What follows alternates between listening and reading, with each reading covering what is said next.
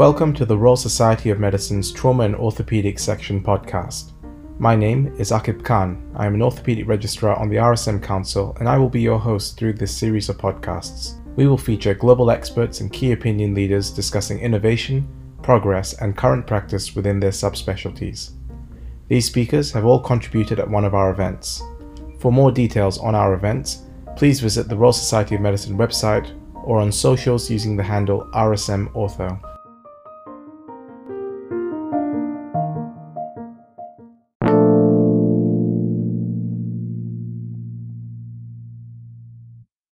Welcome to this episode of the Royal Society of Medicine's Orthopedic Section podcast. Today I'm joined by Mr. Abtin Alvand. Mr. Alvand is a consultant orthopedic knee surgeon in Oxford who undertook specialist clinical fellowships in complex hip and knee surgery in Oxford and Stanmore before completing a fellowship focusing on periprosthetic joint infection at the Rothman Institute in Philadelphia, USA, with Professor Parvizi. Mr. Alvand has an unrivaled experience in the management of periprosthetic joint infections, and he is a member of the International Consensus Group for the Management of Periprosthetic Joint Infection, he also sits on the UK Revision Knee Surgery and Periprosthetic Joint Infection Working Groups. Mr. Alvand also has an interest in simulation based training methods for teaching and assessing surgical skills. Thank you very much for joining us at the Royal Society of Medicine. Thank you very much, Akib, and thank you for Royal Society of Medicine for inviting me to talk. It's a pleasure. Thank you. And you've just delivered a very interesting, captivating webinar covering infections and joint replacement surgery. And there are a few questions I'd like to ask you pertaining to this, please.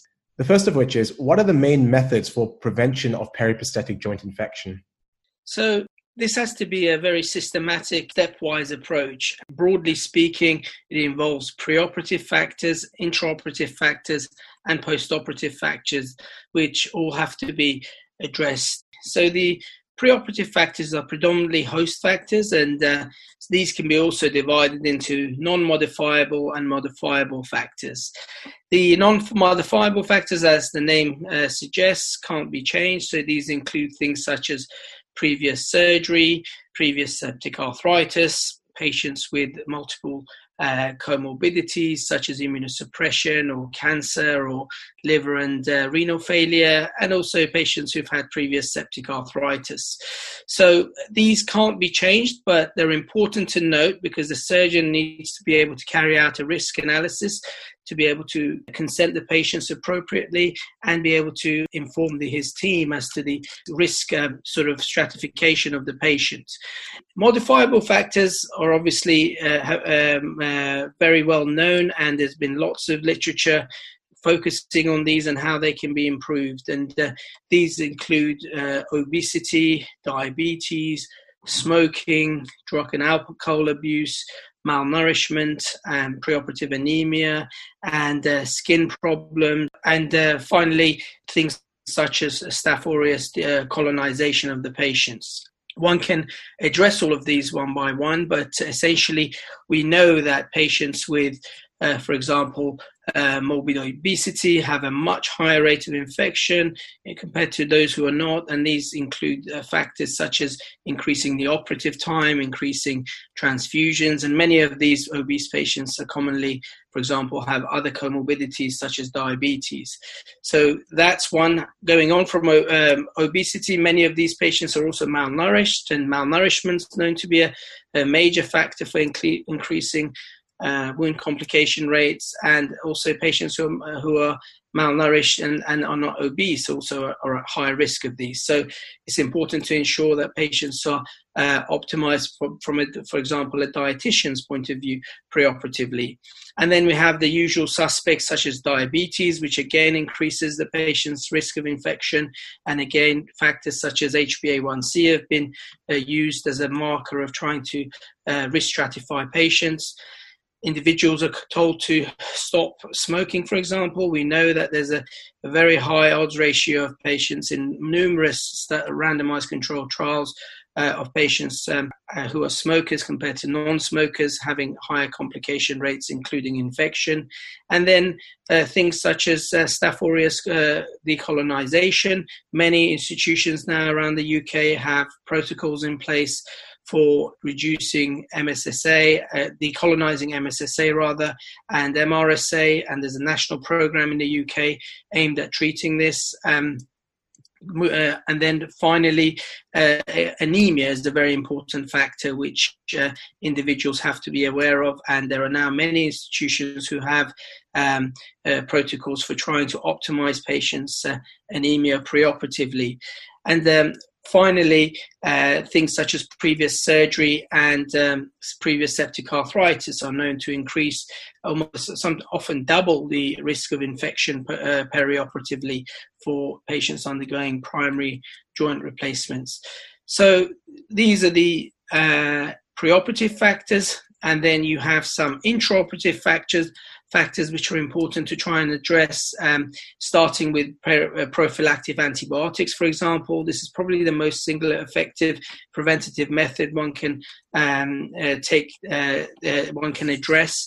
Um, other uh, perioperative factors such as skin preparation, uh, which includes an alcohol-based skin prep, um, hair removal and use of a, an iodine impregnated incised draping, for example.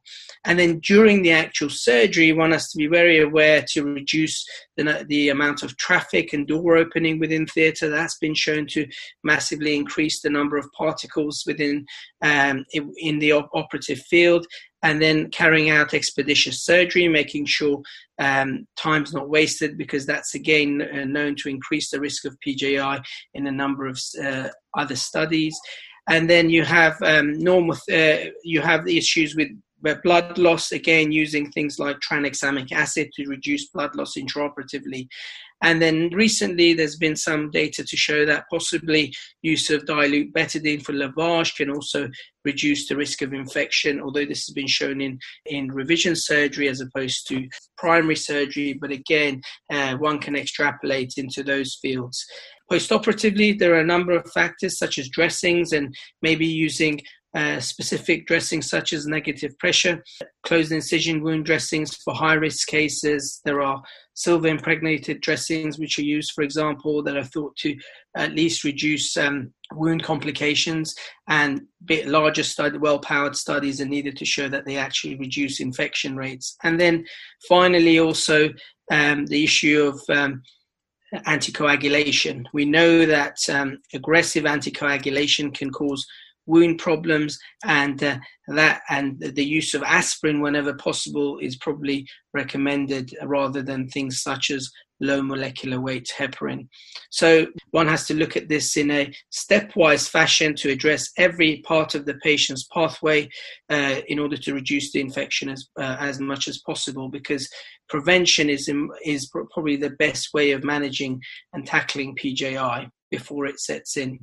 Thank you very much. That's a very comprehensive list of preoperative, intraoperative, and postoperative measures that a surgeon can take to reduce the risk of developing a joint infection. And I quite liked during the webinar when you were speaking through how you prep a patient and when you were speaking about the evidence for, for example, the length of surgery and how going from 60 minutes to 90 minutes significantly increases the um, rates of PJI. So it brings me back to something which a trainer once told me, which was try to make every operation the same. So, in your mind, do you have a mantra or sort of a stepwise checklist of what you do in order to ensure that you reduce the risk of a PJI occurring? That's a very good piece of advice, actually. And arthroplasty actually lends itself well to this type of surgery compared to sort of the unpredictability of um, some surgery, such as trauma surgery the length of surgery in arthroplasty uh, in, in routine arthroplasty especially is very predictable. In terms of the preparation of the patients and, and the protocols used pre and intra and post operatively are all pretty much standardized. So as much as one can do what i tell my registrars is is uh, my trainees is that you know is i tell them the same thing again and again. Do not veer from what we do uh, every single day. And and that's important especially when you move from uh, one hospital to the other. The key is to try and keep the things that you're in control of constant and and those intraoperative factors that i mentioned such as prepping the the patient, prepping the leg, the way you put your drapes on. Um, everything has to go on uh, in a systematic way. And and then if you do have an infection problem, then you can look back and systematically change small areas of your practice and see whether or not they make a difference because you can't just change a hundred things and and see which one was the one that w- was the pro- problem. So going through having a systemic systematic approach allows you to make small modifications to your to your practice and see the results in a relatively short period of time. Thank you. Now let's say that we've done the primary um, procedure and unfortunately the patient has developed a pji and um, or you suspect they have a pji have we solved the problem around how we diagnose infection in such a patient? So the short answer is not fully, but we've come a long way. Uh, essentially, there's a continuous debate around uh, deciding what the best criteria system is and the most accurate system is for diagnosing PJI. Suffice to say, at the moment, there's no current gold standard and no single diagnostic test is perfect. So one has to try and use the best available evidence. And and over the past sort of decade or two, with um, with the community, orthopedic community, and the infectious disease community has made great strides to try and get there. And um, uh, I did mention there was a recent article in the uh, this month in the in the American JBJS which summarizes all of these. But essentially, one has to be all of these uh, diagnostic methods are aiming to try and uh, uh, try and address address bacteria, which is which are essentially hiding within the biofilm. Um, again, uh, all of these, uh, the diagnosis has to be a systematic, stepwise approach, um, going from uh, history examination, routine uh, blood tests, uh, routine synovial fluid blood tests, um, imaging where necessary, and then going on to more sophisticated methods. Um, just generally speaking, always suspect um, PJI in a loose implant uh, and, and, unless proved otherwise. Uh, you have to have a protocol in your in your in your hospital so that everyone can follow the same method. Um, always try and uh, obtain a bug and a diagnosis of a, of a, of a microorganism preoperatively because this will massively help your treatment and also allow you to be able to, for example, undertake single stage uh, surgery, which uh, we can probably touch on later. Um, and um, even if you, um, you you have a culture negative infection during the surgery, you have to try and take multiple samples. So, in terms of the history, I would say it depends on the virulence of the organism. So, if someone's uh, it's a you have a virulent organism the patient's going to be systemically unwell with fever etc so that will be obvious whereas with with le- with more indolent organisms you're going to have someone who's had grumbling pain um, following their uh, primary surgery think about predisposing factors that we talked about. Is this patient a high risk individual? Talk to the patient because some patients may not always volunteer this information to you, but ask them about, you know, wound healing problems. Did they, did they have so called superficial infections that the patient gave, that the consultant gave them antibiotics for. And finally, uh, when patients have pain on weight bearing, that's in, in my mind a very sensitive uh, the criteria for uh, giving you a clue as to the the implant being infected. Um, and then obviously we use, we know all the diagnostic criteria. There are the um, international consensus meeting uh, criteria from 2013 and 2018, and there's some European bone and joint infection criteria that have come out. So I use uh, the um, uh, 2013 ICM criteria, which you can look up yourself. But in essence, um, we have two groups of patients. The patients who come to my BIU clinic are fairly easy to diagnose because they've been referred for an infection, and by default, many of them have um, sinuses and open wounds in their knees, and they've had multiple previous surgeries. But the ones that catch you out are the ones who come to your routine uh, hip or knee clinic with um, painful joint. And those are the ones that you're going to have to really dig deep into the history and, uh, and um, examination. And then uh, routinely you would go for uh, normal serum markers. And I obtain CRP-ESR, and there are a number of other markers that have recently been used, such as um, uh, procalcitonin and D-dimer. I don't think white cell counts that that useful, and I don't often use it unless patient uh, patients in extremis.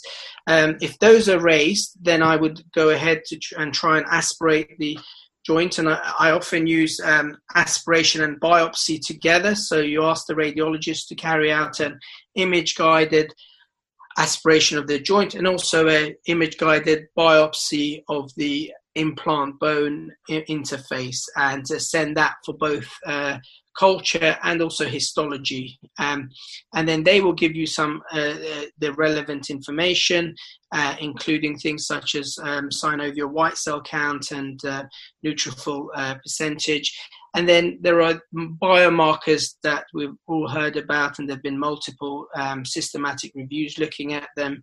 Um, things such as um, alpha defensin, um, leukocyte esterase, interleukin 6, um, calprotectin. And the most commonly used in the UK, at least, are um, the alpha defensin and the leukocyte esterase. I prefer the leukocyte esterase because it's a little bit cheaper to use. All you need is a centrifuge and uh, but both of them are very useful and they've been shown to have good sensitivity and uh, specificity. Um, and both of them have been shown to not be affected by prior antibiotic use. And then looking to the future and in some institutions who can afford it and some who are carrying out um, research in the area one can uh, look to carry out um, uh, molecular techniques. And these are particularly useful for uh, culture negative infections or difficult cases. And essentially, next generation sequencing is one of those, and it's a method, it's a non Sanger uh, DNA sequencing where it, you look at um, the entire genomic data.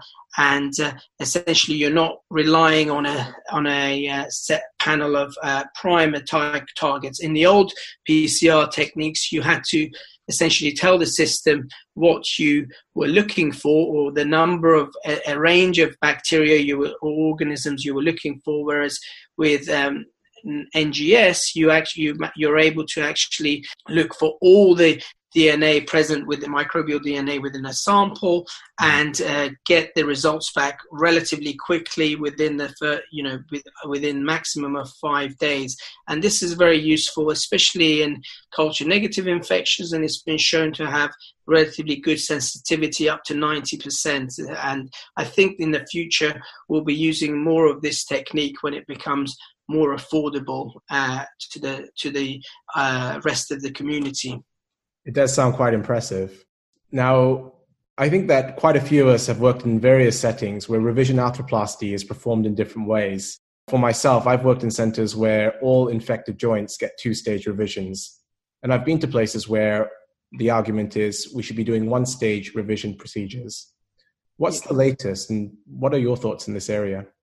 Yeah, I mean, that is an ongoing debate and an area of interest, and uh, there are national trials going on to try and address this. There's a current one in the States. There was a HIP um, trial, a national trial called the Informed trial that uh, has just finished in the UK. And uh, um, Oxford, uh, my institution, and Exeter are currently um, doing a pilot study to look at the uh, feasibility of carrying out such a trial for knees. But um, as you said, the traditional gold standard has been the two stage technique and we know it's it's it's it's it's a very uh, um, reliable technique, but it does have a number of um, downsides in that it has a high, higher morbidity associated with it, with two operations, and also bigger economic burden on the uh, um, healthcare uh, institutes. Um, uh, in terms of one and two stage um, broadly speaking, when you're trying to make uh, uh, come up with a treatment pro- process, you can treat some patients um, non-operatively, especially if they're very frail or they don't want to undergo any um, uh, surgery. And then you can have multi- uh, you can have staged formal surgery, which we'll discuss. And then you also have the option of amputation, for example, which is not often um, acceptable to many patients. And um, there's also um, there debridement antibiotics and implant retention, which we can discuss later. But in terms of um, and in terms of uh, one and two stage, there is definitely an increasing interest in one stage revision. And uh, um, broadly speaking, one of the main indications for carrying out this uh, one stage procedure is if you have a positive pre op um, culture for patients and uh, uh, patients and a sensitive bug essentially. But um, there are a number of contraindications if someone's in gross sepsis, for example, or they've had a number of previous failed revisions, or if you can't say cover the wound um, primarily or with the use of plastics at that sitting.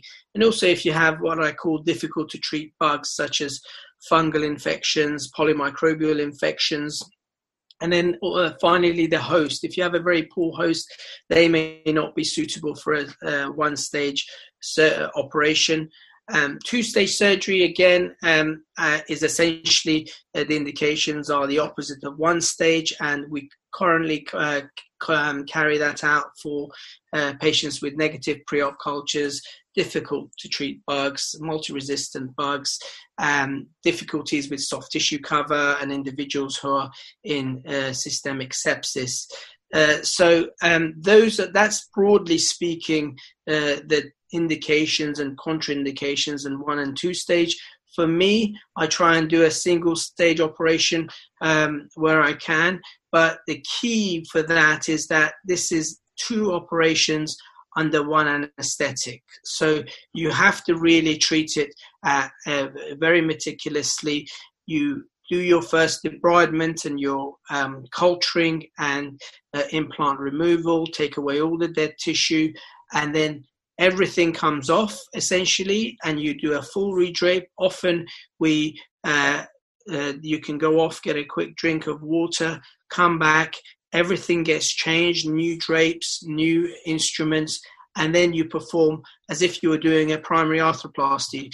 So the, the level of um, attention to uh, cleanliness has to be as if you're prepping someone for a primary joint replacement. And I always tell my trainees would you do this te- uh, uh, action, for example, if you were doing a primary knee replacement? And if the answer is no, then that's not good enough for your second part of your uh, one stage surgery.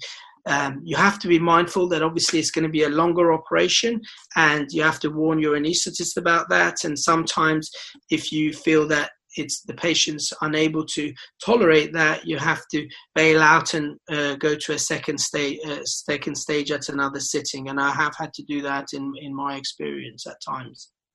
It's very good advice. And one of the things which I was wondering was you mentioned skin loss, and sometimes we, you know, are, are lost without the plastic surgeons. And in revision settings, that often can be the case. Do you think that there is a role for plastic surgery in revision knee arthroplasty? And if so, do you think that revision knee arthroplasty should only be performed in centers where plastic surgeons are available?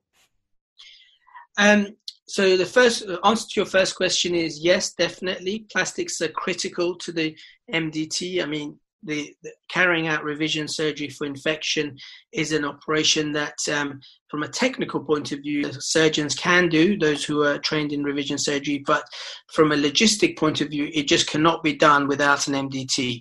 I am not best suited to be able to uh, put on a flap. I was, I'm, I'm not trained in that. I'm not best suited to cho- choose the best antibiotics and the sensitivities. So I'm not best suited to be able to provide the best um, radiology ad, uh, report and advice on these patients. So really, you really have to try and manage these patients in a multidisciplinary team setting. And I don't think any P, uh, PJI in the future will be carried out outside of a, a network where all these M, uh, individual members of the MDT are available. Having said that, the plastics are critical, so they essentially uh, allow you to have no fear, similar to tumor surgery. They allow you to uh, carry out radical yet meticulous surgery and they allowed you to give a good soft tissue cover to cover deficits, to reduce dead space, to bring good quality tissue and blood supply to the area. And um, um, the, the workhorse per se for this sort of surgery are the medial and lateral gastroc flaps, gastrocnemius flaps, which are local flaps. But in, in situations where both of these have been used, for example, one can use uh, free flaps such as the latissimus dorsi flap um, for pay, for some uh, complex redo re re revision cases per se. But again, you have to see whether or not your patient is able to undergo such a such an extensive operation and whether or not they have um, the um, uh, the uh, comorbidities that would prevent a free flap from taking, for example.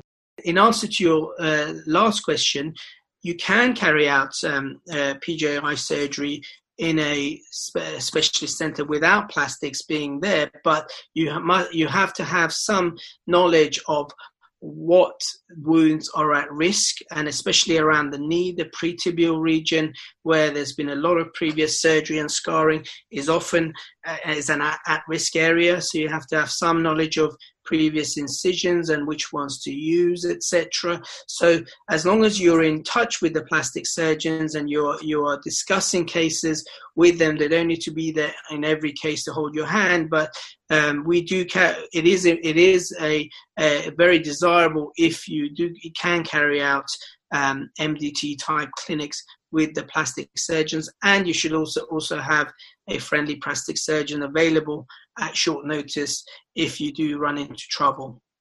Thank you very much. Now, final question. What advances do you see in the field of prosthetic joint infections?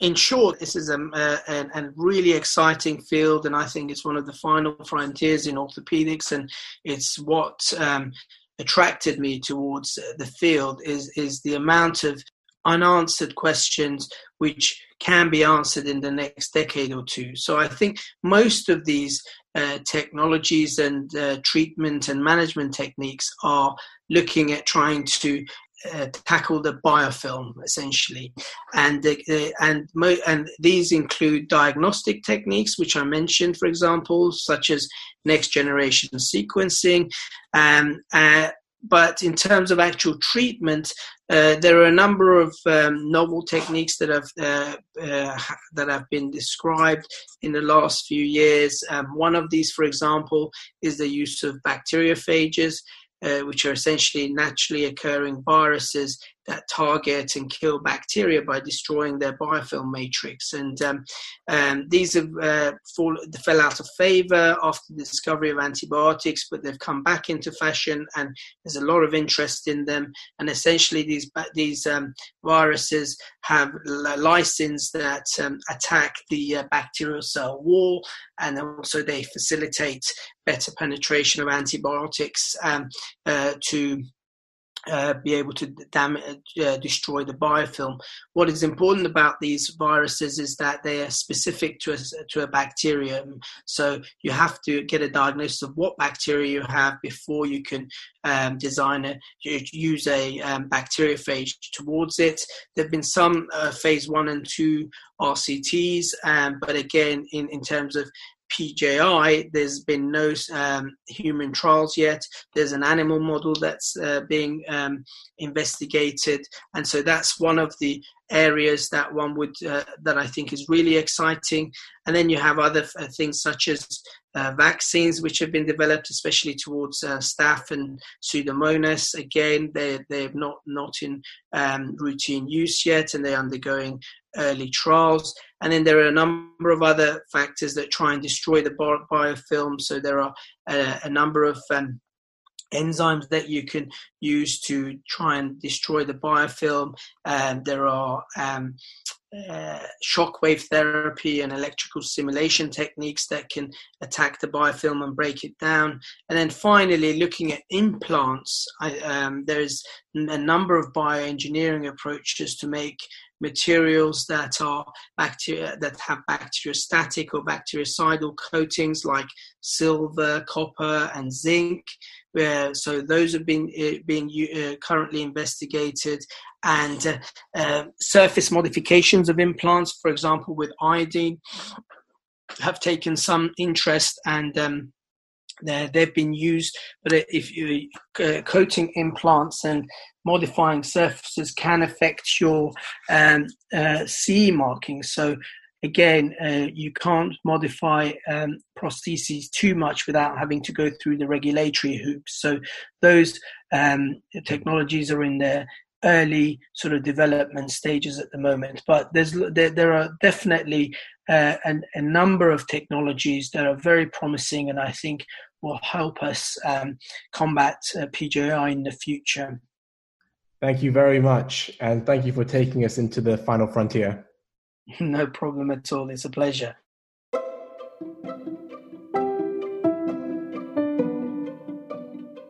Thank you for listening to the Royal Society of Medicine's Orthopedic Section podcast.